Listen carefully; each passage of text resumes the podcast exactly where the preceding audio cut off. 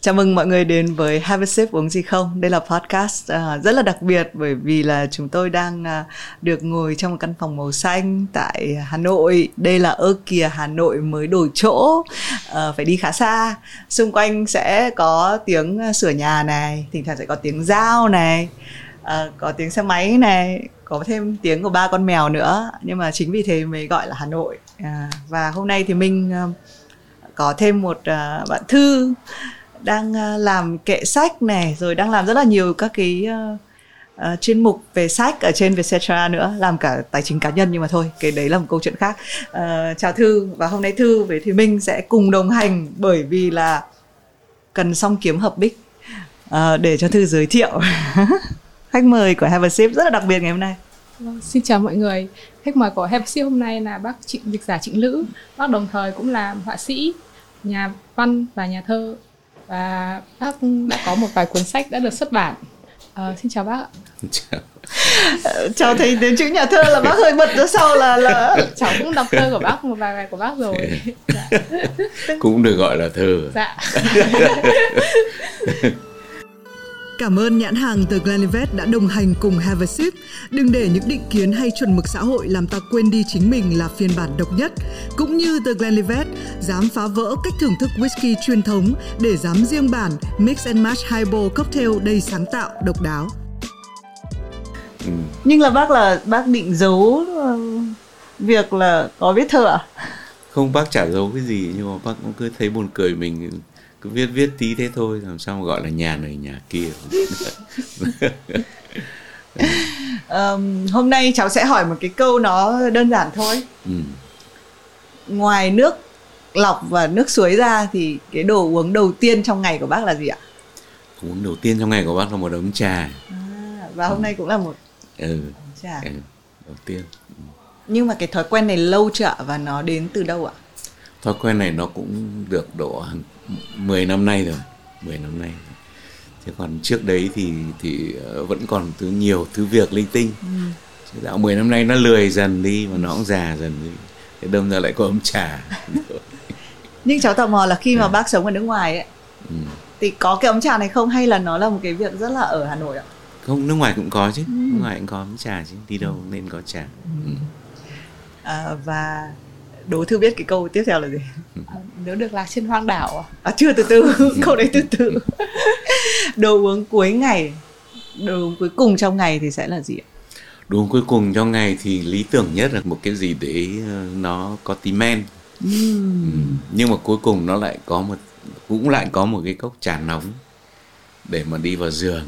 Uhm. thế thôi. Ừ. wow.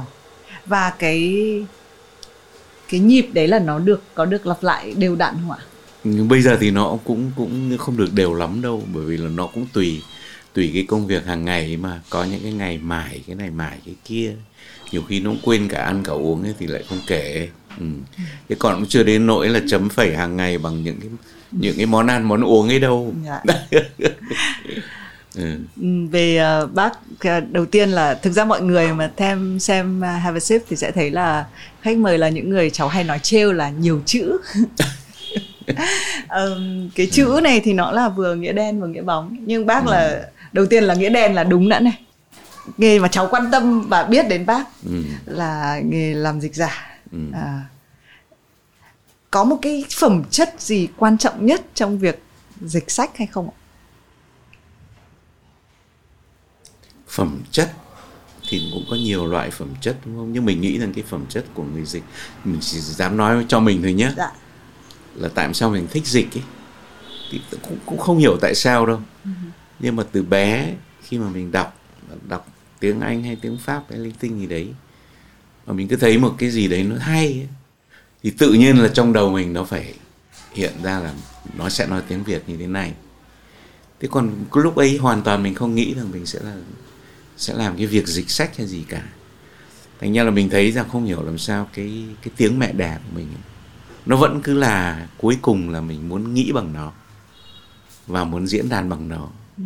thì tôi nghĩ rằng đấy nếu mà có cái phẩm chất là nó rất là thân thiết với cái tiếng mẹ đẻ thì thì làm dịch nó thích ừ. chứ còn nếu mà chỉ thích tiếng tây tiếng bên ngoài mà thích rồi làm sao mà mình nghĩ bây giờ mình nằm mơ bằng tiếng tây ấy thì thì tôi nghĩ chắc cũng khó dịch lắm. Ừ. nằm mơ bằng tiếng việt đúng không? Và thấy cái gì hay là muốn nói lại bằng tiếng việt. Thì tôi nghĩ rằng cái tiếng cái tiếng mẹ đẻ là cái quan trọng của người dịch. Ừ. thư đọc nhiều sách à, nếu mà thư có thể nhận xét về cách dịch của bác trịnh lữ thì thư sẽ thấy gì? Cái cuốn đầu tiên của cháu mà cháu đọc của bác ấy là rừng Na Uy thì hồi mà thi cấp 3 xong cháu có trích một đoạn trong rừng Na Uy vào bài thi đại học. À, cháu cháu thì cháu không đến bây giờ cháu không nhớ những cái nhân vật như kiểu Midori hay là ừ. uh, Natsumi các thứ sống một đời như thế nào nữa mà cháu nhớ nhất là cái đoạn đề từ của bác. Đoạn đề từ của bác ở đầu sách. Lúc ấy cháu nghĩ là một dịch giả trước khi là một dịch giả thì họ nên là một nhà văn trước. Bởi vì cái khả năng mà thẩm thấu ngôn từ khả năng diễn đạt khả năng chuyển đổi rồi là khả năng hiểu bối cảnh của tác giả. Bởi vì mà Italo Calvino mới có từng nói là khi mà một tác phẩm mà bước ra khỏi cái đời sống của tác giả rồi thì nó nên được sống đời sống của riêng nó. Ừ. thì cháu nghĩ là cái dịch giả sẽ là người mà làm cho cái tác phẩm đấy sống một đời sống thứ hai của nó. Thì bác nghĩ thế nào về quan điểm này? cháu nói thế là rất đúng đấy. Mà không phải là cháu nói đâu mà những cái những cái người nhiều chữ mà người ta nghiên cứu về việc dịch người ta cũng nói thế là nhiều rồi đấy. Cho nên cho nên cái chuyện này là chuyện mình nghĩ nó rất tự nhiên và nó phải như thế đúng không thì mới có cái khả năng để mà dùng cái tiếng của mình diễn đạt lại những cái tiếng của người khác. Thì bác nghĩ rằng nó đầu tiên nó phải là tiếng của mình đã.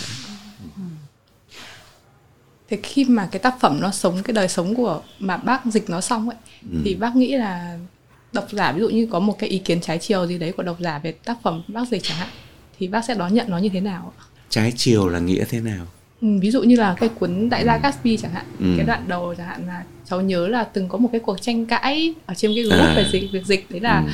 cái đoạn mà giới thiệu đầu là khi mà người bố nói với con là trước khi con đánh giá một người ấy, thì con ừ. phải xem cái điều kiện của anh ta có bằng của con không ừ. ừ. vậy thì có một cái đoạn người ta nói rằng là cái đoạn dịch của bác nó không thoát ý và cái have apprentice đấy nó dịch ra nó không đúng nhiều như thế và thế người ta nói là cái việc mà dịch ừ, nó thật sự là rất khó thì bác bác có bao giờ để ý đến cái việc mà độc giả đánh à, đánh giá như thế nào về việc mình dịch không ạ? Có ấy, có ấy, bởi vì những cái phản hồi là rất quan trọng nhé. Nhưng mà bác nghĩ rằng đối với cái quyển uh, Gatsby ấy, thì cái chuyện tranh cãi phần lớn là về cái cái cái tên sách, cái tên sách. Mình không dùng cái chữ vĩ đại để anh mô tả cái cái con người đấy mà bác lục lại thì bác thấy rằng những cái bản đầu tiên thì ông tác giả, ông Fitzgerald, ông cũng dùng những chữ khác. Ông ấy dùng một cái chữ trong một nhân vật từ cái thời Latin từ cái thời La Mã. Chỉ một cái anh mới giàu mà rất là tự hào về cái tiền cái của của mình, tức là đại khái là đúng như một cái gọi là đại gia đấy. Đại gia mà ít chữ ấy, chứ không phải là đại gia nhiều chữ. Thế cho nên là tất cả những cái đấy nó làm cho mình, mà mình đọc thì mình thấy là rõ ràng là cái cuốn ấy nó không nói về cái anh đấy nhưng mà thực ra nó nói rất nhiều những cái chuyện khác. Chứ nó không phải là ca ngợi một cái con người mà có thể gọi là một cái nhân vật vĩ đại. Một cái nhân vật nó nó nó cho nên là mình muốn giữ cái cái ý mà mình mình mình mình, mình lĩnh hội được ở cái cuốn đấy. Thì mình muốn truyền đạt cái ý đấy. Chứ mình không muốn theo cái chữ bên cái chữ cái vỏ chữ nó không quan trọng. Ừ.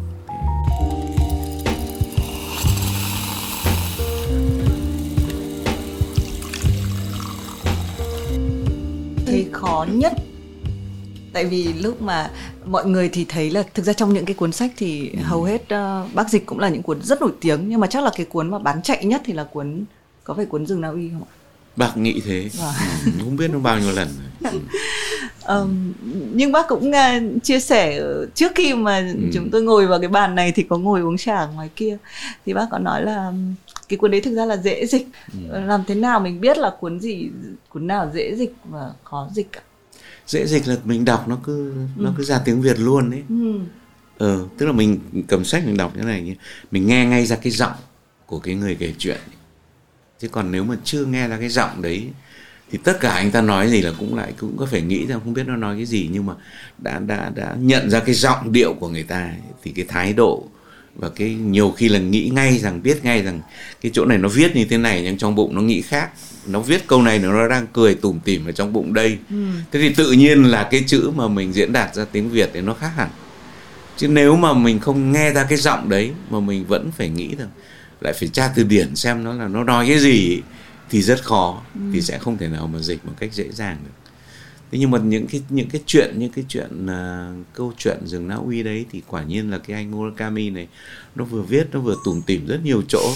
Và nghĩa là nó, nó cái anh chàng này nó nó tính nết nó thì mình cũng có thể cảm nhận được qua những cái cuộc đời cái câu chuyện về cuộc đời của nó đấy.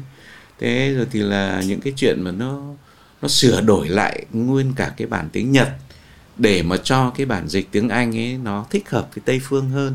Tất cả những cái chi tiết đấy thì mình đều biết cho nên đến khi mình đọc cái cuốn đấy thì mình thấy nó dễ dàng lắm. Dễ dàng. Mà mà mà hầu như không phải không phải lao tâm khổ tứ để tìm chữ tìm nghĩa đâu. Vì chữ nghĩa nó quá đơn giản quá đơn giản. Ừ. Ừ. chỉ có khó nhất là cái cách xưng hô ấy. Thì cái quyển đấy thì đúng là cho đến cuối thì mình mới quay lại mình sửa hết cái cách xưng hô. Chứ lúc đầu thì hãng cứ mặc kệ nó đấy đã thế thì đấy khi mặc kệ là mặc kệ là như nào tức là tức là thì cứ để cô hay là cô ta hay là thế này thế kia. Ừ, về sau quay trở lại thì mình chỗ này là cậu mới tớ chỗ kia là thế này thế nọ đấy các thứ. Những cái đại tử nhân xưng ấy. Ừ. thế nhưng mà chỉ cần một đoạn thôi qua được một cái chương đầu thôi thì những cái chương sau nó nó nó nó cứ thế nó chạy. Thế cho nên là nó đối với tiểu thuyết thì mình nghĩ rằng những cái tiểu thuyết cái lối kể chuyện và những cái tâm sự kiểu đấy là là nó tương đối nó rất dễ. Nó, nó, nó không có những cái suy nghĩ gì nó uyên áo quá. Nó không có những cái chuyện nghĩ một đằng nói một nẻo. Thành ra là thì là muốn nói thế này lại kể chuyện kia. Thì nó có nhiều ẩn ý thì nó khó hơn. Những cái những cái này thì đều là thanh niên mới lớn như thế mà cái anh chàng này nó cũng tất cả những cái tình cảm nó như nào nó nói đúng ra như thế. Cho nên nó dịch nó dễ là ở cái chỗ đấy. Ừ, thế, thế khi mà gặp một cái tác phẩm khó dịch ạ ừ. thì bác sẽ cái cái cái cách sẽ là như thế nào tất nhiên là mình sẽ đọc cái tác phẩm đấy trước đúng không ạ xong rồi bác sẽ làm từng bước như thế nào để mà tôi thì lại không làm thế tôi không bao giờ tôi đọc hết thế à? một lần hay hai lần vì nó mất hết cái hồi hộp của mình ừ. Ừ. cái cách của tôi là tôi cứ, cứ đọc đến đâu ấy ừ. ở trước hết là mình browsing một cách rất nhanh nhưng mà mình cảm thấy là quyển này được thì mình đọc và mình đọc đâu mình dịch đến đấy luôn thì nó còn có cái hồi hộp của mình. Ừ, đấy. đấy thì cái cảm xúc của mình nó tươi mới lắm. Cái ngôn ngữ của mình nó khác. Chứ còn đọc đi đọc lại rồi nó chán chứ. Biết hết chuyện rồi anh này lấy được cô kia rồi rồi tao ông này chết ông kia chưa chết thế là kia. Thì, thì lúc anh ngồi mà dịch lại chán lắm. Nó nó hết nó hết hương cái này là một cái sự bất ngờ với cháu. Không đấy tôi tôi cách tôi làm là như dạ. vậy. Tôi có một cái cách rất nhanh để mà mình mình cảm thấy được một có một cái cảm xúc chung. Nhưng mà khi mà đọc vào từng câu là là tôi đặt bút tôi dịch luôn. Đấy, luôn. Với những cuốn mà ừ. bác từng dịch như kiểu bàn về nhiếp ảnh hay là những cuốn ừ. nghiên cứu ấy, thì bác có ừ. đọc trước không ạ? Hay là bác cũng cũng theo cái cũng cũng theo cái cách đấy đấy. Nói chung là cũng theo cái cách đấy bởi vì sách gì thì sách mình cứ đọc đi đọc lại nó chán. Thật đấy mà. Chứ không phải đúng rồi. có hay đến mấy mà đọc lại xong bây giờ mình đã mình đã nghĩ về nó rồi trong khi đọc mà mình nghĩ mà mình dịch mình hiểu ngay ấy, thì đến đoạn sau nó lại khác. Mình cứ giải quyết luôn những cái khúc mắc lúc bây giờ đi. Chứ còn nếu lại cứ phải đọc hết xong rồi lại tra cứu nhiều quá các thứ ngồi dịch lại thì nó thành như văn kiện. Ừ. đấy nếu như anh dịch văn kiện hay anh dịch luật pháp anh dịch những cái tư liệu các thứ thì anh làm như thế được. Nhưng mà dịch văn chương không nên như vậy. Mà mà cái văn văn chương không nếu nếu như, như là cái quyển của bà Susan Sontag ấy thì bà viết gần như là viết văn còn gì nữa đúng không? Tức là cái cách suy nghĩ của một người đàn bà như bà là độc nhất vô nhị thì nó hấp dẫn ở những cái chỗ tươi mới đối với mình thì mình cũng cứ phải nghe thấy cái giọng của bà một tí thì mình thì mình viết lại ngay. Còn đừng đừng để đọc đi đọc lại nó chán thì đấy nó đã nó đã vỡ nhẹ hết rồi thì tự nhiên tất cả những cái nó không cuốn hút mình như lúc đầu nữa. Nên cái cách tôi dịch nó cũng hơi khác mọi người ở cái chỗ đấy.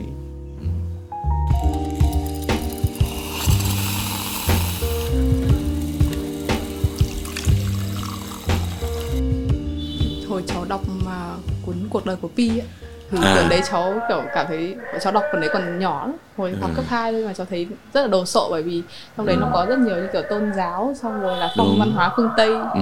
Thì, ừ. thì lúc mà bác dịch cuốn đấy từ trăm tiếng việt ạ thì bác có phải tra cứu nhiều hay là bác có phải không để cuốn đấy đối với tôi cũng rất đơn giản bởi vì thực ra là là là là từ bé thì mình đã đọc rất nhiều về tôn giáo rồi thế là mình là cái người từ từ lúc còn học sinh ấy thì tôi đã rất thích đọc về tôn giáo, tìm hiểu đủ các thứ, tín ngưỡng. Và mình thấy rằng nếu như mình không biết về cái lịch sử tín ngưỡng ờ, thì mình cũng không thể nào mình thẩm thấu được những cái văn hóa, nghệ thuật hay là lịch sử của họ. Với cái tín ngưỡng đó là cái thứ nó biến con vật thành con người mà người ta có cái sức mạnh là ở cái tín ngưỡng. Tín ngưỡng thực ra là toàn là chuyện bịa, đúng không? Nhưng mà con người nó khác là nó, nó, nó chỉ thích nghe bịa và có, có chuyện bịa đấy thì nó mới nó mới hợp tác được với nhau. Nó cùng có một cái thứ tin mà không có thật. Nhưng mà phải có cái thứ tin đấy thì người ta mới hợp tác được với nhau về đủ mọi chuyện. Có thể huy động được sức mạnh này sức mạnh kia rồi bảo đi chết là đi chết bảo ở nhà là ở nhà. Tức nó có một cái lý tưởng hẳn hoi. Thế thì cái tiếng ngưỡng nó lạ lắm. Cho nên là những tò mò một tí thì thằng nào cũng tìm vào tín ngưỡng chứ còn nếu mình không có tính tò mò đời thì cũng chả để ý đâu. Nhưng hệ đã tò mò mà hay nghĩ thì thằng nào cũng phải tìm hiểu tín ngưỡng. Cho nên cái, những cái cái cuốn như là cái cuốn cuộc đời của Pi thì thực ra là cái cuốn đầu tiên mà tôi dịch ừ. sau khi ở bên kia về đấy. Còn chưa biết làm như nào để kiếm ăn ấy. Thì là có người mang đến bảo ông có dịch quyển này không? Thì đấy tôi cũng browsing qua một đêm thôi thì thấy là quyển này rất hay. Thế mà mình nhận dịch và mình dịch cũng rất là nhanh cũng rất là là là là là hăng hái tức là say sưa đấy. Cái cuốn ấy nó rất hay thật. Có cuốn nào mà cháu cảm giác như là mình cũng phải có một cái một cái nền tảng về hiểu biết để mình có thể dịch và tiếp xúc với tác phẩm? Thì cháu không biết là có một cái tác phẩm nào mà đã bao giờ bác gặp theo kiểu là bác đọc nó và bác bảo là bác chưa sẵn sàng để dịch không ạ? Cũng có nhiều chứ có nhiều cái mình mình nghĩ là mình không thể dịch được. Ví dụ ạ? À? ví dụ như là những cái sách triết học của căng của kiếp chẳng hạn đó. Thì mình cũng tò mò thật đấy. Ừ. và mình cũng đọc đấy. Thế nhưng mà bảo bây giờ dịch ra tiếng việt thì mình đầu hàng ngay. Đấy, hoặc hay là thơ. Đấy. thơ mà bảo tôi dịch là sợ lắm ngại lắm. Bởi vì là ừ, là là là, là nó, nó là một cái thế giới khác ấy. Mà nếu như mà mình mình cái cái nó chỉ nó chỉ rất hay rất đẹp ở cái ngôn ngữ ấy thôi nên nó vẫn có những cái thứ mà tôi nghĩ rằng không dịch được. Ừ. không dịch được. Ừ. mà anh anh anh phải tiếp cận nó một cách trực tiếp thôi. Thế, chứ còn chứ còn anh nếu mà gọi là dịch ấy thì nó lại đi vào cái tình trạng như là kinh kệ chẳng hạn. Là các cụ ngày xưa còn không dám dịch chỉ phiên âm thôi. Bởi vì đấy nó là những lời vàng ngọc. Chỉ cần nghe cái âm đấy là người ta đã có thể giác ngộ được rồi. Đấy bao nhiêu cái thứ quan niệm về ngôn ngữ với lại về truyền đạt giữa con người với con người với nhau, thì mỗi cái quan niệm đấy nó lại nó lại làm cho cái việc dịch thuật khác đi, nó trở thành một cái công việc khác hẳn đi. Còn mình thì mình chỉ sống ở trong cái môi trường dịch thuật rất hẹp của mình thôi. Chủ yếu là việc dịch văn học và dịch một số những cái nghiên cứu và tìm hiểu hoặc giới thiệu về về nghệ thuật, về vẽ, rồi về âm nhạc, hay là về nhiếp ảnh.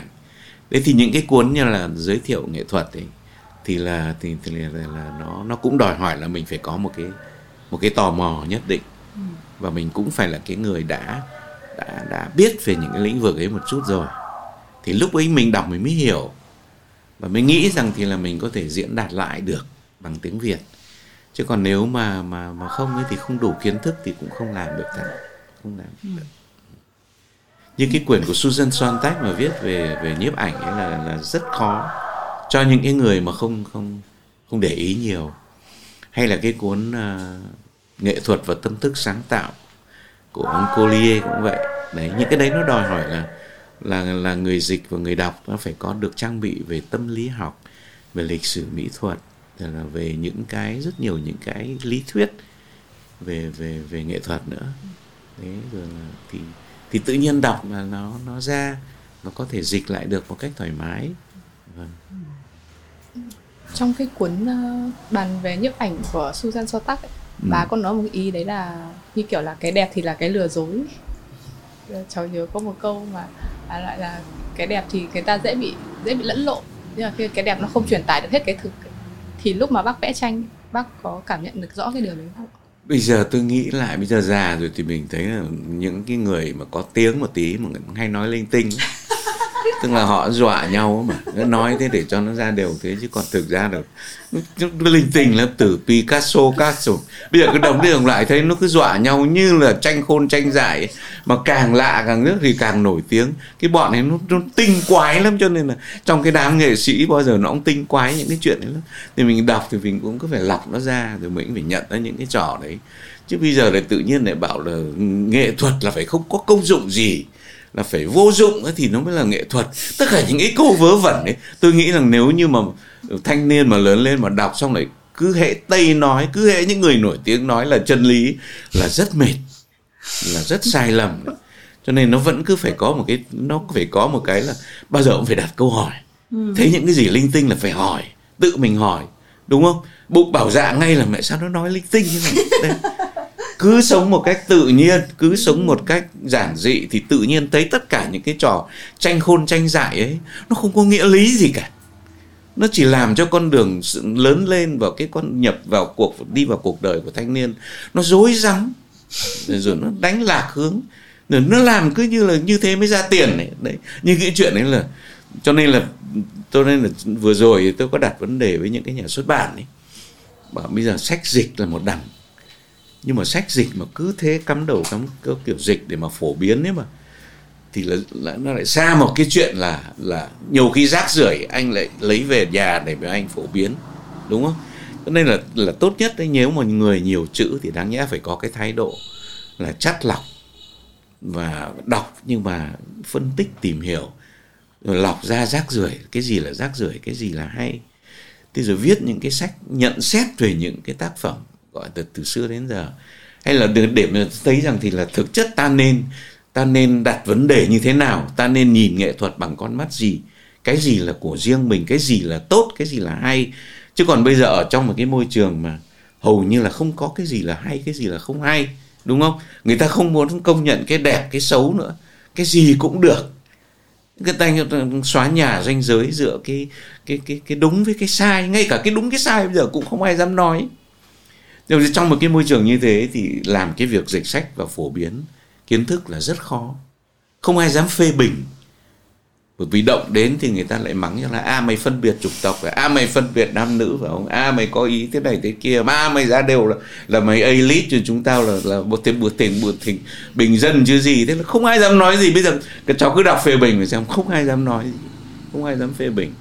Phê bình bây giờ nó gọi là nó gọi là những cái bài nó gọi là phê bình thù tạc thôi. Đấy, mà dùng toàn những cái mỹ từ để mà nói về nhau. Chứ đọc nó rất, rất rối rắm như thế. Trong một cái môi trường như thế thì những người nhiều chữ là rất mệt. Rất mệt.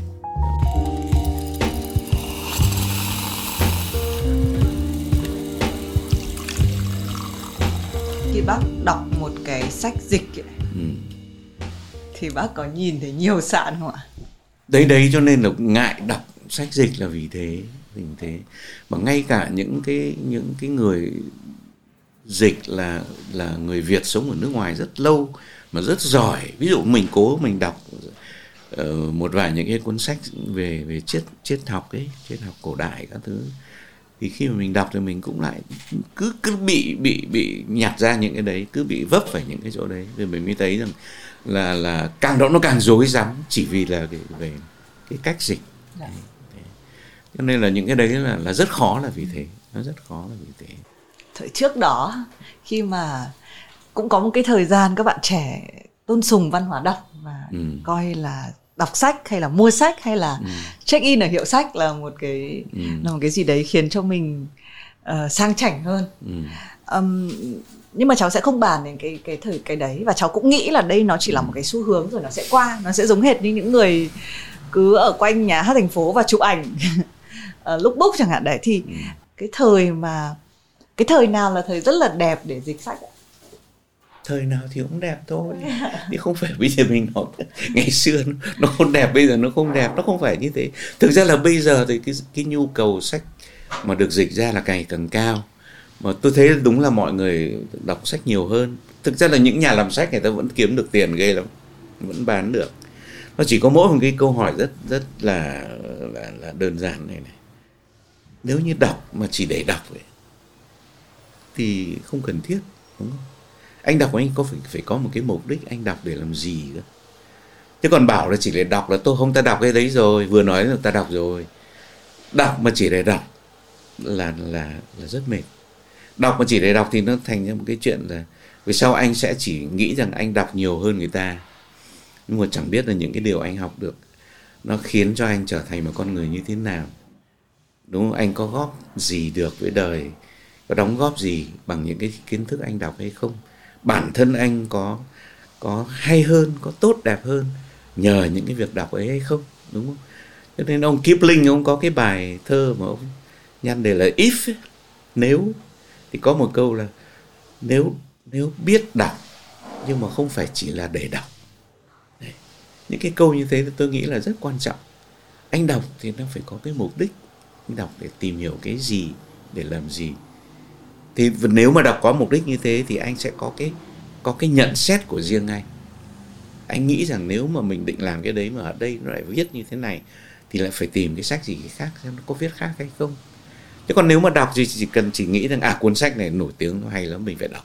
Đọc xong mặc dù trong bụng không hiểu gì, nhưng mà ít nhất mình cũng đọc được một vài trang. Từ cái thế sau hẳn cứ để đấy, thỉnh thoảng dở ra đọc.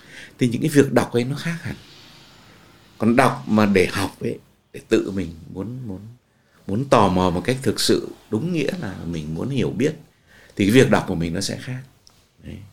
cho nên tôi nghĩ cái văn hóa đọc nó không chả, không không, nó không thể đo được bằng cái số lượng sách anh đọc, mà nó đo, nó nó phải có những cái cách nhận định và đo đắn bằng cái thái độ đọc của anh, cũng như là cái cách anh đọc và cái thái độ anh đọc sách nó khác ừ. Ừ cái này không biết là thư với ờ, với cháu có giống nhau không nhưng mà ừ. cháu ừ. cũng hơi cực đoan nhưng cháu hơi ừ. lười đọc những tác phẩm gần uh, hiện đại ừ. tức là cháu thấy là uh, văn chương hay là sách thì nó phải có một cái thời gian nó ngâm tức là nó đã được chứng minh qua thời gian ừ.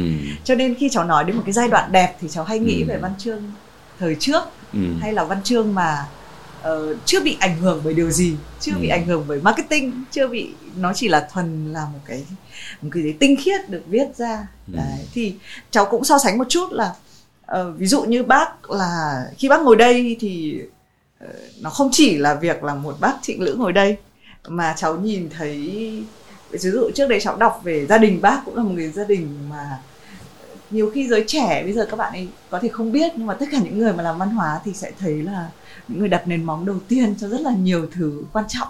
Đấy thì khi mình nói nhắc đến quá khứ như vậy thì cháu không biết là có bao giờ một người đã trải qua nhiều chuyện uh, và nghĩ rằng là à quá khứ thì nó có một cái vẻ đẹp mà vẻ đẹp thật của nó và ừ. rất là khó để mang cái đấy đến thời điểm này. Quá quá khứ là tất cả gì thực ra mình vừa mới nói một câu xong thì nó là thành quá khứ rồi, đúng tất cả những cái gì mình nghĩ đến, mình biết được, nó đều là trong quá khứ hết. Còn ngay bây giờ nó xảy ra như thế này, một cái nano, một cái giây phút nó luôn trôi như vậy, đúng không? Cho nên tôi nghĩ rằng cái cái cái không thể qua xem thường quá khứ được. Mà đúng là nếu mà nghĩ lại bây giờ thì tôi vẫn nghĩ, tôi vẫn thấy rằng cái cái tuổi thơ của tôi là cái thời kỳ đẹp nhất cái thời kỳ mà người tất cả mọi người đều vẫn viết bằng bút chấm mực hoặc bút chì đúng không và nắn nót cho cái chữ viết của mình hay là xem cho ngày xưa mà ở bên tây mà nó biết chữ mà mỗi lần viết thư cho nhau những cái bản thư của nó bây giờ nó đẹp không? Ừ. mà nó cái cả chữ nó cũng đẹp và những đã viết từng câu ra như thế nó thành ra văn ngay cái cách ăn nói của nó cũng thế bởi vì nó nó nó diễn đạt những cái ý nghĩ một cách rất là đẹp và một cách rất là là là là có nhạc điệu rồi có hình ảnh rồi có ví von. Chứ nó không phải chỉ là chỉ là phổ biến uh, văn kiện đúng không? Nó là diễn đạt cái tâm trạng cái ý nghĩ và cái tình cảm. Nó khác với lại với lại thông tin. Bây giờ của mình là thời đại thông tin. Tất cả mọi thứ nó quá nhanh. Và và mọi người thì hầu như là sống trong một cái cơn lũ thông tin nó làm cho mình phải chết ngập lụt ở trong đấy. Cho nên là cái gì nó cũng nhanh và cái gì nó cũng rất khó mình có để cái lúc mà mình tỉnh táo, mình dừng lại để mình suy nghĩ về những cái thông tin đấy và xử lý nó như thế nào, rồi lọc lựa ra làm sao. Cho nên bây giờ, cái thời đại bây giờ là đọc thì rất nhanh, nhưng mà nghĩ thì rất khó đấy. Nghĩ rất khó. Rất ngại lắm. Rất nhiều người ngại nghĩ bây giờ là vì thế. Vì mọi thứ nó thay đổi quá nhanh. Mình nghĩ xong thì dễ bị thành lạc hậu, đúng không? Dễ thành lạc hậu và cái chữ lạc hậu bây giờ chả ai muốn nhận cả đúng không những cái người mà tự nhận là lạc hậu bây giờ là hiếm hiếm ừ.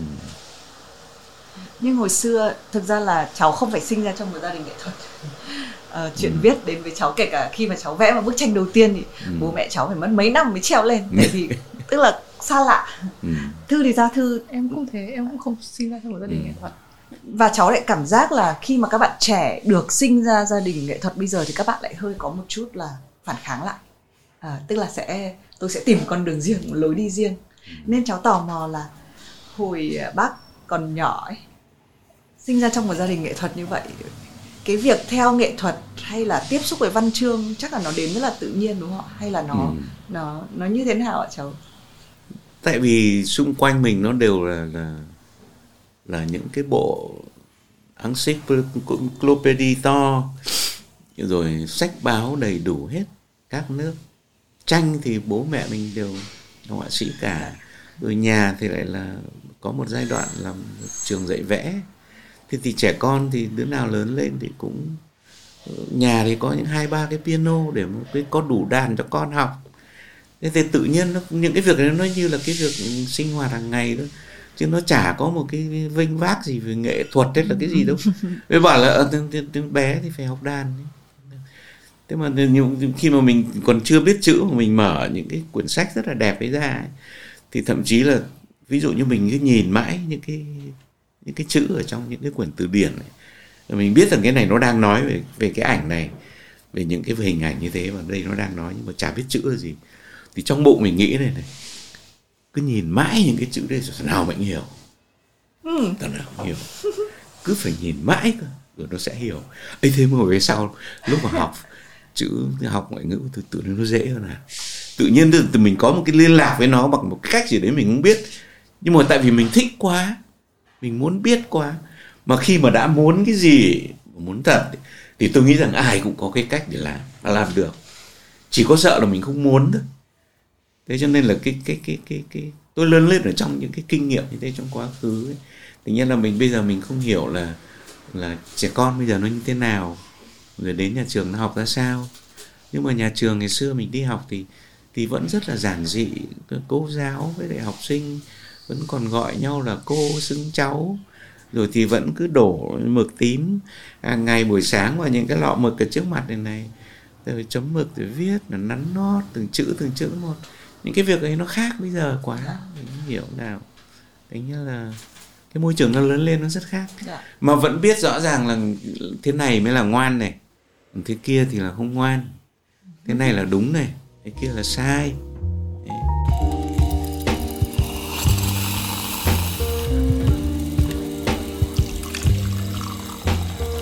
Nhưng cái thời đấy thì cái khái niệm về thành công nó như thế nào ví dụ uh, bọn cháu bây giờ sẽ đo bằng tiền lương. Vị trí. Vị trí thay tổ trong công ty rồi cái công nhận à, cái cái công nhận cũng là một cái mênh mông. Thì cháu không biết là ví dụ như uh, bác một người ừ. dịch và coi như là có công chúng viết một cái cháu cảm giác như kể cả làm họa sĩ um, cho đến cho, sau này uh, in ra thì cái cái công chúng nó nhân lên nhưng mà trước đó thì nó vẫn là một cái sự thưởng ngoạn người ta phải ừ. đến một cái không gian người ta xem ừ. thì cháu không biết là cái khái niệm về thành công nó có thay đổi với với bác hay là với gia đình bác lúc đấy không? Từ bé thì tôi vẫn cứ hay bố, bố mẹ thì chỉ có dặn các con là cứ làm nào mà học được một cái nghề sao nó sạch sẽ sống được bằng cái nghề đấy và luôn luôn nhắn nhắc rằng con cứ khi nào con học được có một cái nghề mà con ra đi làm cái đồng lương đầu tiên là con nghĩ là con sẽ nhớ đến ai. Đấy, những cái người nào đã đưa con vào đời. Thì những cái việc ấy nó quá đơn giản nó chỉ là một cái chuyện ừ.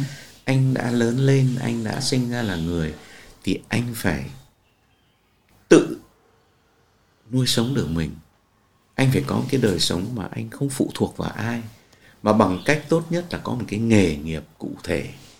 Thì ngày xưa chúng tôi học vẽ là không bao giờ có một cái khái niệm để mình thành nghệ sĩ nổi tiếng. Mà vẽ nó là một cái nghề làm đẹp. Anh đã học vẽ thì anh phải có khả năng anh vẽ được một cái kiểu. Một người ta muốn anh làm một cái gì đấy là anh có thể thiết kế được rất là đàng hoàng.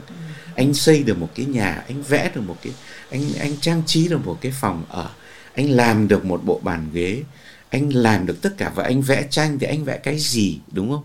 Anh vẽ người ra làm sao anh vẽ vật thế nào anh vẽ phong cảnh thế nào để làm cái gì? Để mà tất cả những cái vẻ đẹp ở thiên nhiên đấy nó ở lại và nó mãi mãi còn lại ở trong cái bức tranh anh vẽ. Và nó sẽ có mặt ở trong cái cuộc sống của cái người mà người ta được treo cái bức tranh anh ở nhà. Nó đơn giản như vậy thôi. Nó chưa hề bị có những cái giá trị nào khác xen vào để khiến cho mình tự nhận mình là một cái gì đấy nó khác thường, hay là tự nhiên nó thành ra một cái một cái nghề gì đấy mà nó cao hay nó thấp ở đâu nó không có. Trong gia đình nhà tôi là không có cái việc đấy, không có. Con cái thì không không không không không bị giáo dục bởi những cái giá trị như thế. Mà đều, để bảo làm cái gì là làm cho nó thật nhất Ờ, định làm cái gì thì làm cho đến nơi đến chốn. Bây giờ nếu như con học về kiến trúc, thì khi con thiết kế một cái chuồng lợn, con cũng phải có cái thái độ hệt như là con thiết kế một cái lâu đài. Tôi cứ nhớ những cái câu ấy. Cho nên mình làm cái gì bây giờ, mình cũng không thể quên được những lời dạy. Mình dịch một đoạn văn thôi, hay là mình dịch cả cái cuốn tiểu thuyết kia, cũng vẫn với một cái thái độ như vậy. Mình vẽ một cái bình hoa thôi hay là mình vẽ một cái chân dung hay là vẽ bất kỳ một cái gì thì cũng bằng hết tất cả những cái tâm huyết của mình. Và mình phải có cái tình yêu ghê lắm mình mới vẽ được. Chứ còn bây giờ bảo vẽ để mà ra người kia bán được nhiều tiền tự nhiên là không vẽ được nữa. Đấy, tự nhiên là không làm được nữa. Mà làm chỉ là vì thôi thúc là là phải có cái cái, cái tình cảm thực sự. Dịch cũng thế thôi nếu mình không yêu cuốn sách thì làm sao mình dịch được? Không yêu những cái lời văn như thế không yêu những cái tư tưởng như thế. Làm sao mà mình bảo mình nói lại được? Nó, xấu hổ thế cho nên tôi nghĩ rằng nó đơn giản lắm. Tất cả mọi chuyện nó đơn giản. Ừ. vậy thì dưới cái vai trò như kiểu là một họa sĩ một nhà văn hay là một người dịch giả thì bác có cái yếu tố nào mà bác luôn đề cao trong tất cả những cái vai trò đấy không? Cái đề cao nhất là lúc nào tôi cũng cứ làm đúng với cái ý nguyện của mình đâu ừ. tôi không vì một cái cớ gì khác để mà làm sai cái ý của mình muốn làm. Thế đừng đánh mất bản thân. Ừ.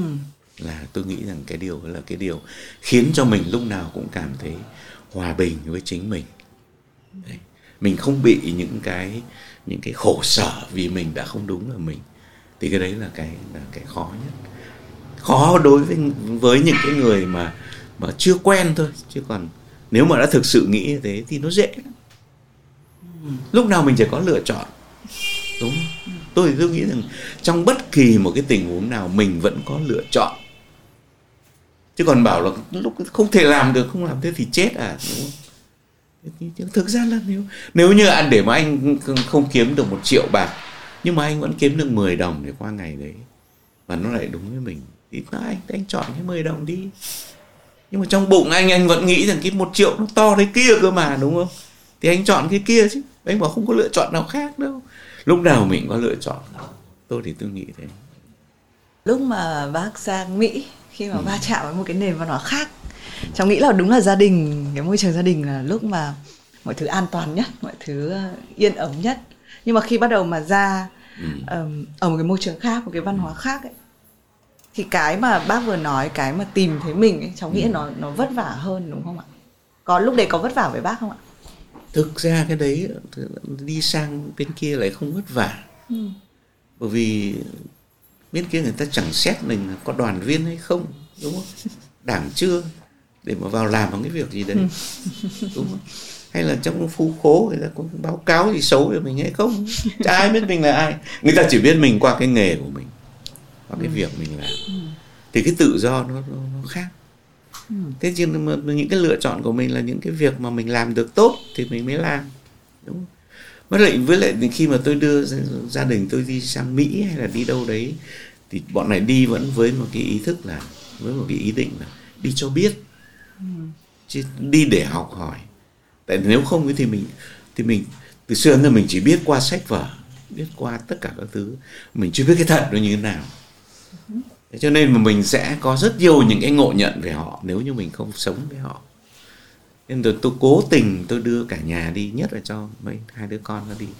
Chỉ cốt là để có cái trải nghiệm ở bên đấy. Để mà xem xem là mình là ai và cuối cùng thì mình nên như thế nào.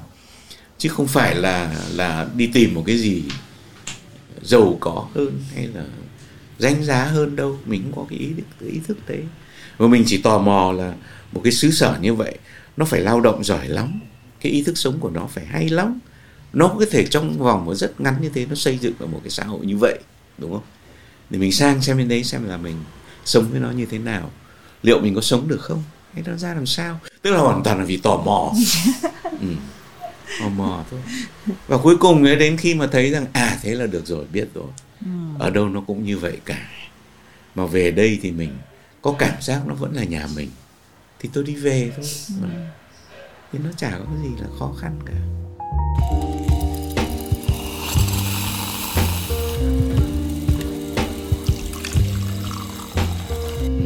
đấy cháu thấy cái việc cái chuyến đi vì tò mò thì nó đã dù nó được hay không được thì nó ừ, cũng đã đúng. nó đã luôn luôn ổn um, nhưng mà rất là nhiều các bạn trẻ ví dụ như là khi mà các bạn ấy ra nước ngoài chẳng hạn ừ. ở Vietcetera của bọn cháu có rất là nhiều bạn đi du học ừ. hoặc là cấp 3 đã đi ừ. học ở nước ngoài ừ.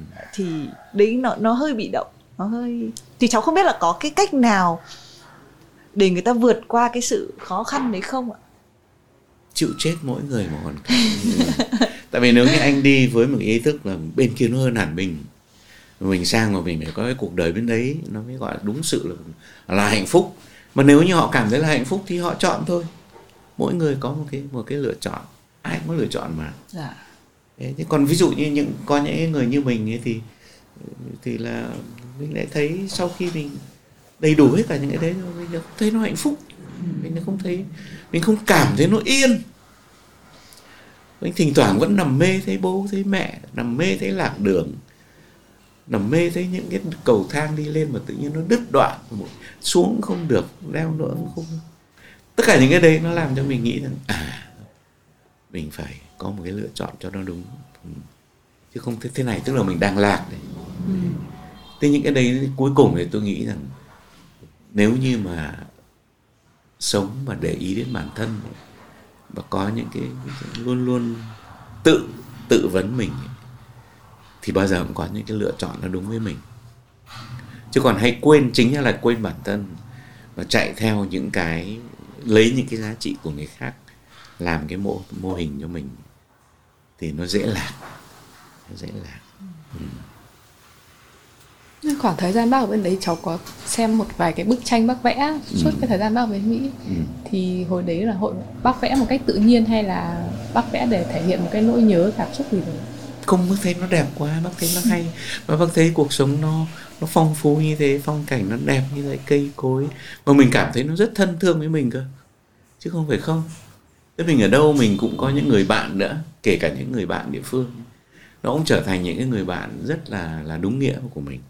Thì tự nhiên mình sống, mình cảm thấy nó nó nó không nó không vô ích một tí nào. Mình cũng có những cái đóng góp ở trong những cái chỗ cộng đồng mà mình sinh hoạt chung với người ta. Và người khi mà mình đi vẽ thì người ta thấy mình đạp xe đi vẽ hàng ngày đấy người ta quý vô cùng. Người ta bảo không hiểu cái thằng này nó kiếm mát kiểu gì. Dạ, vâng. Thế nhưng mà đấy nó nó nó nó nó, nó rất là tôi tôi thấy nó đơn giản lắm mà nó dễ dàng lắm nó không có cái gì. Chứ còn nếu mà mình định vẽ rồi lại muốn phải là phải bán được thế này thế kia cái gì cơ thì nó nó mệt mỏi lắm. Nhưng đây là tự, tự nhiên nó cứ thích thôi cứ thích mà không làm không chịu được ấy. Thì thì là mình làm thôi. Ừ. thế những bức tranh mà bác vẽ đấy là khoảng bao nhiêu bức? Suốt thời gian ở bên mỹ? Cũng nhiều đấy. Cũng nhiều đấy vài trăm bức. Cháu ờ, muốn tò mò là uh, có vẻ như tất nhiên là ở tuổi của bác và những cái chuyện bác trải qua thì bác có cái sự điềm tĩnh mà bọn cháu vẫn còn đang phải đúng không? Mình cháu cháu cảm giác cháu đã điềm tĩnh hơn hội này rất là nhiều rồi, đúng không? Nhưng mà tất nhiên là vẫn không. Thì cháu không biết là cái điều gì khiến cho mình biết là đủ tại vì khi mình còn trẻ và khi mình vẫn ừ. còn đang mọi thứ còn đang rất là mới thì mình thấy là không có gì là đủ cả tôi vẫn còn có thể nhiều hơn thì cháu không biết điều gì sẽ như bác nói là à nó là sự lựa chọn mình hãy lúc nào thì mình lúc nào thì mình tìm thấy cái điều đấy hay là phải là một trong một cái điều kiện đặc biệt là một gia đình được đào tạo như vậy cháu đấy cháu cái đấy là cái cháu nó có hai cái lĩnh vực bằng cái chuyện đủ với thiếu nó khác nhau. Dạ. ví dụ như bản thân tôi thì tôi chả bao giờ tôi thấy rằng những cái biết của mình là đủ lúc nào mình nghĩ rằng mình luôn luôn phải học mình luôn luôn phải vẫn phải tìm hiểu vẫn phải đọc thêm vẫn phải tiếp xúc vẫn phải tự thí điểm vẫn phải tức là cái mà mình biết không bao giờ đủ chứ còn bây giờ vào cuộc sống, vào cuộc sống nôm na hàng ngày thì nó đủ từ lâu rồi. Tức là ví dụ như mình ăn cũng đến thế thôi, đúng không? Càng ăn càng mệt chứ không phải cũng thế. Cho nên là là nó rồi ăn rồi mặc nó cũng thế quần áo nhiều khi tôi mặc những cái này không biết thế hàng mấy chục năm rồi cũng mà tôi thấy nó cũng chả làm sao rồi. Thế thì những cái chuyện như thế nó không nó không khiến cho mình lao tâm khổ tứ. Hay là mình không thấy rằng mua cái xe rồi chỗ phải thay đi thế này thế kia. Bây giờ tôi chỉ đi cái xe đạp tôi cứ đi mãi cũng được. Để có cái xe máy tộc để đèo nhau đi thì tôi đã có cái xe tốt thì như thế là được rồi. Chứ còn bảo là bây giờ đáng nhẽ là bác phải thay lên đời thì chứ thì lên đời tôi thấy nó nó còn vinh vác hơn mà nó còn xấu hơn cái xe cũ của mình. Thì mình không có cái nhu cầu ấy nữa. Dạ. cho hiểu không? Thế cho nên là mà bạn bè cũng thế bạn bè thì cũng đã có những người bạn rất tốt mà người ta cũng cũng cũng suy nghĩ như mình. Cho nên là cái thế giới nhỏ nhỏ của mình ấy uh, nó nó rất đầy đủ. Bao giờ cũng có bạn tốt bao giờ cũng có những người trong nhà yêu quý lẫn nhau anh em hòa thuận. Chả có tranh chấp cái gì. Tôi thấy đấy là quá đầy đủ đối với một cái đời sống bình thường. Ăn uống bây giờ thì với mình bán được chanh như thế thì mình ăn thế cũng là nhiều lắm rồi chứ còn làm sao mà bảo là thế này thế nọ được đúng không? Thế. Mà con cái thì bây giờ đứa nào nó cũng có nghề có nghiệp nó cũng sống được bằng nghề nghiệp của nó mình không phải nuôi nữa. Thế thì thôi chứ đúng không? Nhưng đúng là ừ. trong cái vế này cái sự không đủ nó giúp cho cái sự đủ cái sự không đủ ấy nó nó rất là trừu tượng. Con nó rất trừu tượng thì thì đẹp. Đúng không? Nó trừu tượng thì nó đẹp. Bởi vì cái càng càng những cái những cái những cái những cái ý tưởng hay là những cái biết hay là những cái câu hỏi những cái câu trả lời nó càng nó càng đi nó càng mở nó càng uyên áo thì mình cảm thấy là cái thế giới nó hiện ra một nó có những cái màu sắc khác nó có những cái âm thanh khác nó thích hơn nhiều nó thích hơn nhiều. Chứ còn bây giờ bảo tranh nhau là mẹ rượu vang mày lại uống như là loại, loại này hạng bét là phải thế kia cứ thế này thế kia. Tôi, tôi thấy nó chả có nghĩa lý gì cả. Đấy khổ lắm. Chứ còn bây giờ mà nếu, nếu mà đã, đã muốn như thế thì chả bao giờ đủ cả. Bởi vì bao giờ cũng có những người người ta hơn hẳn mình về cái chuyện như thế. Mà rồi bây giờ xã hội tiêu thụ như bây giờ thì nó cứ bày ra đủ mọi thứ để mà anh phải tiêu để mà anh phải dùng. Chả bao giờ nó hết cả. Chả bao giờ hết. Nó tạo ra nhu cầu để cho anh xài. Mà anh không xài thì anh lạc hậu. Thế thôi. Cho nên thà mình cứ lạc hậu đi mà mình lại có cái thế giới thực ra những cái người mà mải mê những cái chuyện kia tiếp xúc với họ mình thấy nó cũng ngại lắm. Chả bao giờ nó một cái câu nói của họ là mình chả bao giờ mình thấy nó nói đúng thực cái gì trong lòng nó nói đúng là cả. Thế như cái cuộc đời nó khác hẳn đi. Ừ. nhưng lúc nào bác cũng biết điều này hay là lúc nào thì cái mình hiểu? Mình không có ý thức là mình biết hay không. Ừ. cái đấy nó như tôi nghĩ thì nó gần như là một cái sự nó nó nó vô thức thôi nhưng mà hình như lúc nào nó cũng có cái ngọn đèn rất bé bé, ngọn đèn dầu thôi. Nó bé tí thôi. Nhưng mà nó là của mình. Mình thổi thì nó mới tắt, chứ không ai thổi được. Ừ. thì thôi, nó cứ soi đến đâu thì mình biết đến đấy. Nó vẫn là cái đèn của mình.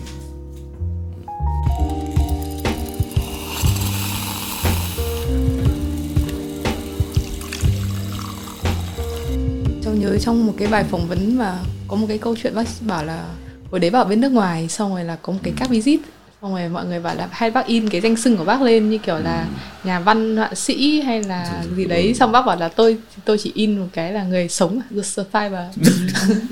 Thì không không biết là mải mình mải sống thì mình chả để ý những cái đấy. Ừ. nhưng mà cái, cái cái người sống theo ý của bác là như thế nào?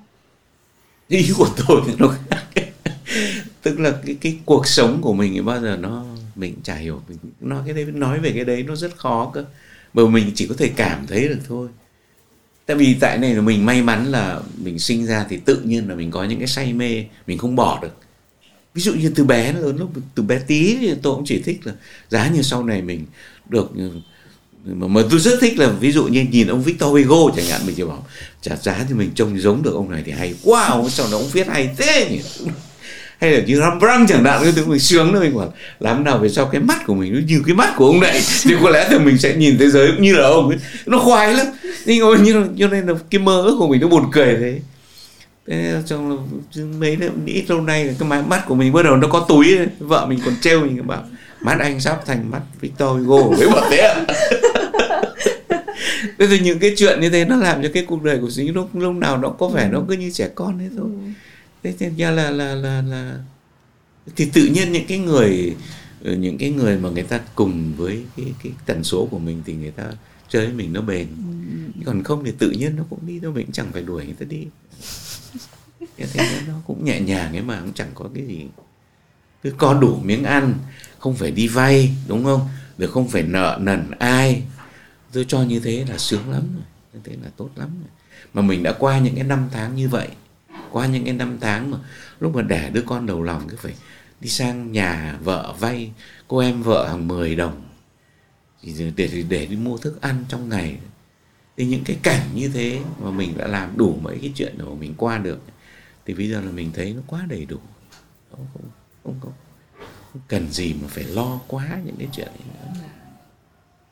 Thì lúc bác um, lúc bác vẽ này lúc bác viết này về lúc bác dịch ấy ừ. uh, cái cái bản thể này nó có thay đổi và có sử dụng các công năng khác nhau không bác không biết đâu bác, bác chỉ biết là làm những cái lúc ấy là nó nó quên hết những cái việc khác. Đấy, ngồi một tí một tí đã thấy gọi ăn xuống ăn cơm nó nhang nhoáng cái nó đã hết ngày. Thế nhưng là những cái việc như thế nó làm cho cái ngày của mình ấy nó nó thực sự là nó rất nhanh.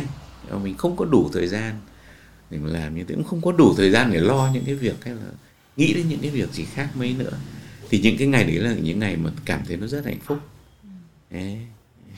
nhưng lúc dịch văn của người khác về lúc ừ, viết văn của mình nó có nó có một cái sự tự do hơn không ạ? Ờ nhất định rồi nó có tự do hơn chứ tự do hơn. Cho nên dạo này là mình muốn là mình muốn viết nhiều hơn là vì thế. Vì giờ cũng cảm thấy là cũng cũng cũng có cái điều mà có thể viết nên nên viết ra được. Thế còn trước đây thì vẫn còn một là mình không tự tin vì mình ờ, vì mình cứ hay nói cái gì nó cũng thật đấy. Thì trong rồi thì mình nghĩ rằng nếu mình nói cái gì cũng thật này chắc đích phải nhà văn. Nhà văn là nó phải hư cấu cơ đúng không? Nó phải có những cái gì nó phải kinh khủng với các thứ này kia chứ còn mình những cái chuyện bình thường này mình viết thôi thành ra cũng chẳng muốn viết đâu nhưng mà bác có nghĩ là ví dụ như một người viết phải có cái độ chín nhất định không? Là như kiểu là ví dụ như một tác giả có thể viết một tác phẩm nổi tiếng do tài năng bộc phát của họ khi họ còn trẻ. Nhưng mà để một cái tác phẩm mà nó có độ chín thì họ phải có đủ trải nghiệm phải đủ trải đời rồi đủ cái sự gắn kết với xã hội để mà xây dựng những cái, những cái nhân vật mà có cái đời sống phong phú. Thế nào là chín thế nào là đủ nhé đúng không? Tại vì người trẻ người ta không cần chín đâu người ta cứ viết đúng những cái xanh của người ta chứ, đúng không? Tôi nghĩ là cái chuyện chín hay là không chín nó không quan trọng bằng cái thật. Anh nghĩ thế nào, anh nghĩ cái gì, anh viết đúng với những cái những cái nghĩ. Chứ đừng viết vì cái mục đích gì khác. Đừng viết để thành nhà văn, đừng viết để thành nổi tiếng, đừng viết để bán được sách, đừng viết để mà chửi bới, đừng viết để mà cạnh khóe viết là viết cái gì đấy mình nghĩ rằng viết ra để có ích cho đời thì nó sẽ nó sẽ tốt. Chứ còn viết để mà để mà để mà xả cản những cái thù hận của mình, hay là để không dám đi ra đánh bỏ mẹ nó thì lại viết cạnh khóe chửi nó thì viết làm gì? Đúng không? Nếu mà cần thích thì, thì thì xông ra mà đánh nhau với nó thì đúng không? Đấm cho nó chết thì chứ. Được gì mà phải dùng đến văn chương sân nghệ thuật. Nghệ thuật tôi không thích làm nghệ thuật để mà để mà cạnh khóe nhau hay là đâm chém nhau bằng nghệ thuật. Nghệ thuật nó là một cái một cái mà rời đất ban cho để mà mình được hưởng những cái đẹp. Hưởng những cái rất là sang trọng đẹp đẽ cao quý đúng không? Những cái tinh túy của trời đất những cái đẹp mà nó bày ra trước mắt mà sao không sống bằng cái đấy? Mà lại phải dùng nó để mà để mà hạ nhau. Để đấy nó thành cái vũ khí thì tôi không thích. Đấy là quan điểm của tôi thôi. Chứ còn rất nhiều nghệ thuật thì từ xưa giờ vẫn vẫn được sử dụng để mà làm vũ khí thì đã đành rồi. Cái đấy là xã hội thì không, không tránh được. Nhưng mà đấy là lựa chọn của mình. Anh có thể rất nổi tiếng là nếu như anh sử dụng cái công cụ đấy để mà anh có thể có một cái chỗ đứng ở trong cái hệ thống xã hội nhưng mà nếu những cái người như tôi người ta không, không không muốn đứng vào đấy thì nó lại khác bác dịch rất là nhiều những cái tác phẩm mà gọi là để đời ạ liệu dạ. có cái những cái tác phẩm đấy đúng không ạ tức là ừ.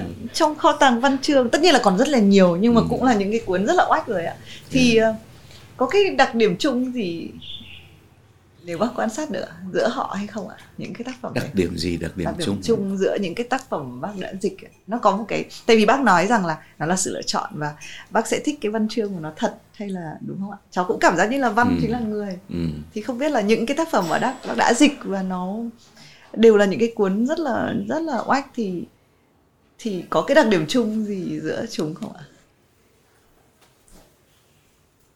đặc điểm chung của những cái đấy. Ở tại sao những cái đấy nó làm cho mình thích và mình muốn dịch, đúng không? Tôi nghĩ rằng chắc là nói một cách rất giản dị thì chắc cái giọng điệu của những tác giả đấy nó hợp với mình. Thì mình nghĩ là từ cái giọng điệu đấy mình cảm thấy rằng mình cũng có những cái tần số đấy. Thế chứ còn người ta có thể nói nhiều chuyện rất khác nhau, nhưng mà cái cách nói của người ta và cái cách đặt vấn đề của người ta nó vẫn cứ gần gần với mình đấy, chứ nó không không, nó nó, tôi nghĩ rằng chắc cái đấy nó là cái cơ bản. Đời thì nó môn môn vàn câu chuyện khác nhau, đúng không? Nhưng mà cái cách đặt vấn đề của người ta với đời và cái cách mà người ta ừ, dựng nó thành những câu chuyện là nó có vẻ hợp với mình, tần số với mình. Thì tôi tôi cho rằng đấy là những cái nó làm cho mình mình thích và mình muốn mình muốn kể lại câu chuyện của người ta bằng tiếng mẹ đẻ của mình. Tôi nghĩ rằng đấy là cái chỗ mà tôi với các tác giả tác giả đấy gặp nhau chứ tôi cũng chẳng có kiến thức gì hay cũng chẳng có lý luận gì để mà phân tích về cái chuyện lý thuyết về văn chương hay là thế này thế nọ. Cái đấy đối với tôi nó cũng nó cũng bề ngoài lắm. Ừ. nó giống như cái việc là cháu rất là muốn phỏng vấn bác. Vì ừ. cháu và tất nhiên là cái cái phỏng vấn đấy nó nó cũng mơ hồ với cháu là cháu ừ. muốn được phỏng vấn bác. Đấy thì cũng kể với thư. Thế nhưng mà sau đấy cháu mới phát hiện ra tất cả những cái cuốn bác đã dịch ấy. Ừ là những cuốn cháu đã đọc ừ. tất nhiên là cháu cũng đọc sách này sách kia nhưng ừ. mà nó cháu đọc ở những thời kỳ rất khác nhau và ừ. cháu đọc các tác giả khác nhau kể cái cuốn Utopia cũng thế là tức là bằng cách nào đấy là trong một loạt các sách thì mình lại chọn cái cuốn đấy để mình đọc ừ. đấy thì hôm nay cháu bất ngờ nhất là đến cái người cháu lại ôi bác dịch toàn những cuốn cháu biết tại vì có rất nhiều cuốn cháu không biết và ừ. cháu cũng đọc sách theo thích thì đọc chứ không phải là vì cái cuốn đấy nó rất là oách ừ. và mọi người đọc thì mình đọc. Ừ. đấy thì chợ thì cái đấy là cái cháu thành ra cháu tò mò. Thế nhưng mà cuốn sách riêng của bác bác có nghĩ là bác có phải tiếp người sẽ viết một cuốn sách để đời hay không thì, thì, thì cái gì chả để đời cái gì mà phải to tát thì được mình biến rồi thì cái đấy nó ở lại. Mà nếu nó ở lại dưới cái dạng một quyển sách hay là một bức tranh thế là được rồi. Thì còn sách thì cần gì và phải cứ phải đổ sộ hàng mấy tập mấy tức mới là để đời. Tôi nghĩ là nếu như mình đã nói đến chữ nghĩa chỉ cần một câu thôi cũng đã được. Thật đấy, chứ cũng không cần phải nhiều. Thế cho nên là mình làm như thế là cũng đã hơi lắm lời rồi đúng không? thế còn thì thật ra là cuối cùng mình nghĩ thế này thì mình nghĩ được một câu của người ta đã là quý rồi chả mình chả có khả năng nào mà nghĩ hết được một cuốn sách đâu, đúng không? Nhớ làm sao được. Nhưng mà trong cái cuốn sách đấy tự nhiên nó đọng lại cho mình nhiều khi nó chỉ là một lời dặn dò, nó chỉ còn là một câu thôi. Thế cho nên là ngày xưa các cụ, cái kiểu như là văn hóa bên bên phương đông này, mà có một ông gác cổng thành, ông ấy bảo ông lão tử là thôi ông như thế bây giờ ông nên viết sách. Thì lão tử mới viết. Mà viết thì cũng rất ngắn gọn thế thôi từng câu từng câu. Ừ. thì tôi nghĩ là cái đấy cũng là một cái nhắc nhở. Mình đừng có lắm lời quá đúng không? Ừ. ừ. bây giờ nó cũng chẳng ra làm sao nhưng bác đã làm hết những việc bác thích và muốn làm chưa chưa chưa. Chưa. Tại vì bác thực ra là bác không phải là làm cho bác mà bác vẫn nợ mẹ bác một một cuốn sách thực tế. Và thực ra là đấy là cái cuốn sách bác định viết đầu tiên đấy về mẹ bác đấy thế rồi mà rồi thì cha hiểu thế nào? Cụ cứ mình nằm mê thế cụ cụ lại bảo dặn là thôi, con cứ làm cho bố đi. Xong vừa rồi là bảo thôi mày làm cho con đi, cho chính con. Con còn đang sống đây. Mẹ cứ để sau. Thế là mình, thế là mình vẫn chưa làm được cho bà. Thế thế còn thực ra là là tôi nợ mẹ tôi nhiều nhất. Đấy. Ừ. tôi phải làm. Ừ. Để cho cuộc sống của mẹ tôi nó đấy ít nhất nó cũng còn đọng lại ở trong cái cuốn sách của mình viết. Ừ. thế, thế thôi mà cuốn sách ấy nhiều khi chẳng cần ai đọc đâu. Ấy mà tôi muốn đọc. Ít nhất là con cháu tôi nó biết là tôi có một người mẹ như thế.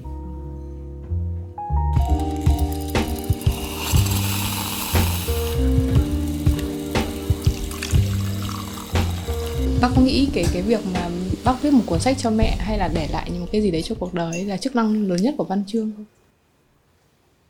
Bác chả biết thôi. Những cái câu hỏi đấy đối với bác nó có vẻ nó nó to tát quá. Bác chả cũng không biết là lời thế nào. Ừ. nhưng bác có cần phải lấy đà để viết không ạ? Tức là cháu nghĩ là cái cuốn sách về mẹ bác um, bác đã nghĩ và hình dung về nó trong đầu chưa? Và bác đang đợi gì để viết ạ? Bác cũng phải có đến năm, sáu version rồi. Thế nhưng mà nó vẫn không, nó vẫn không ra. Bác vẫn nghĩ là nó chưa phải. Nó chưa đúng. Ừ.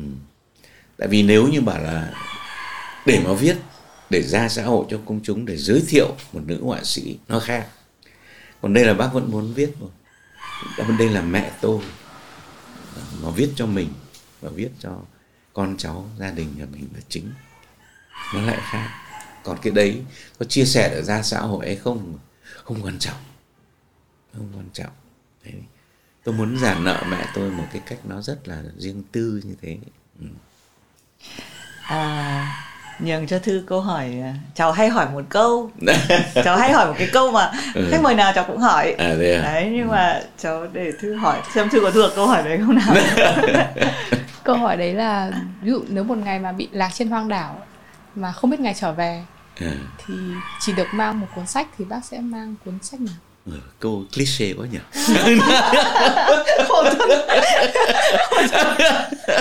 Bác phải mang cái quyển sổ ghi chép của bác thôi. Sổ ghi chép hay là sách đây là ghi chép? Không sổ quyển sổ. ghi tay bác. Có sách ghi chép rồi bây giờ bác mang quyển sổ. Sách quyển sách kia nó ra sách rồi còn đây là quyển sổ của mình thôi. Ừ. lúc ấy còn đọc sách của ai làm gì? Ghi của mình đi chứ. Ừ. có mỗi một ngày mà có mỗi có mỗi mình trên hoang đảo. Thì cái con cái, cái chỉ có mình là đọc là thích nhất rồi mà mình phải để lại cái gì? Cháu sẽ hỏi tiếp câu đấy là sau khi bác ghi chép xong thì ai theo bác hình dung ai sẽ nhặt được quyển sổ đấy? Ai sẽ nhặt được à hy vọng là có một đứa bé con. Ừ, nó đi chơi với mẹ nó hay với bố nó ở trên một cái thuyền. Rồi nó bảo có cái chai gì kia? Đấy. À bác lại phải nhét vào chai cơ thì không có làm đâu ừ, nhét vào chai chứ cho nó trôi nổi đúng không thì may ra có thằng bé con ấy mà con bé con được nhưng mà trẻ con thì thích hơn nhỉ yeah. ừ. yeah. tại sao trẻ con lại thích hơn ạ vì trẻ con nó giống mình nó dễ gần mình hơn đúng không? Ừ. ừ. nó chưa nhiều thông tin nó chưa phải xử lý thông tin nó chưa nhưng mà nó lại phải đi về bố mẹ nó cơ ừ thì thế mà nó có tình yêu của bố mẹ nó thì nó mới nó mới ra nó ừ.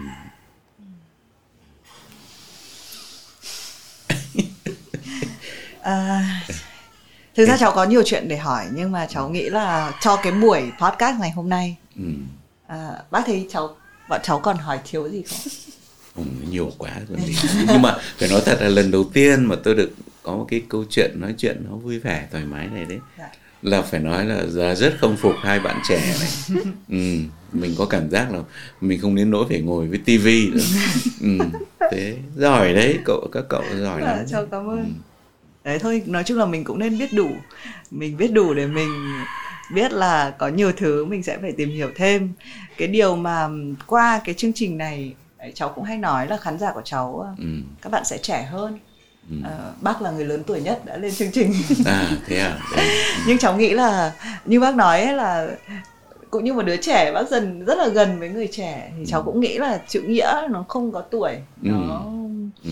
và ai cũng và cái cái bài học mà cháu thấy khi bác nhắc ấy thì chính là cái điều mà tuổi của cháu này tuổi của thư này tuổi các ờ, bạn đọc ừ. của Vietcetera đều đều tìm hiểu đấy là tìm cái bản thân mình đúng tìm ra là mình à là mình lựa chọn của mình tự chọn. Chỉ có mỗi cái khác biệt nên nhớ là thế này này. Không bao giờ mình tìm thấy mình ở mình đâu. Mình tìm thấy mình ở thế giới xung quanh mình, ở người xung quanh mình. Không ai sống một mình. Không ai tự nhiên bảo đi tìm mình rồi chỉ biết có mình. Nếu mà đi tìm cái tôi là mất, đi tìm cuộc sống ở ngoài kia kìa, thì sẽ tìm thấy mình. Chào cảm ơn bác rất là nhiều. À, hy vọng đây là một cái podcast mà khiến các bạn hơi nhìn ra ngoài bản thân chút xíu. À, cảm ơn à, bác trịnh lữ rất nhiều. Quên cháu vẫn có một câu hỏi. Đấy là tại sao bác lấy tên là trịnh lữ? À, tại vì là bác cái dạo ấy là bác thấy mình đi lang thang quá mà nó ứng với cái quẻ lữ ở trong kinh dịch ấy. À. đấy cho nên là tôi lấy cái chữ đây để may ra để lúc nào cũng nhớ là mình đang là lữ khách thôi chưa phải là nhà mình. Ừ. thế rồi nó nó nó nó về nhà rồi thì lắm lúc cũng nghĩ mình cũng vẫn là lữ khách nhất là cái giai đoạn đầu. Và cho đến bây giờ thì cái, cái thế giới mà mình đang du linh tinh ở trong ấy đi linh tinh ở trong đấy cứ mỗi ngày nó một khác. Thì thôi cứ giữ cái chữ. Ok, cháu hết rồi. rồi. chào cảm ơn bác và cảm ơn bác. Cảm ơn hai bạn trẻ nhiều, giỏi quá đấy, dạ. nói chuyện giỏi lắm. Có phải không nhỉ các cậu? Dạ.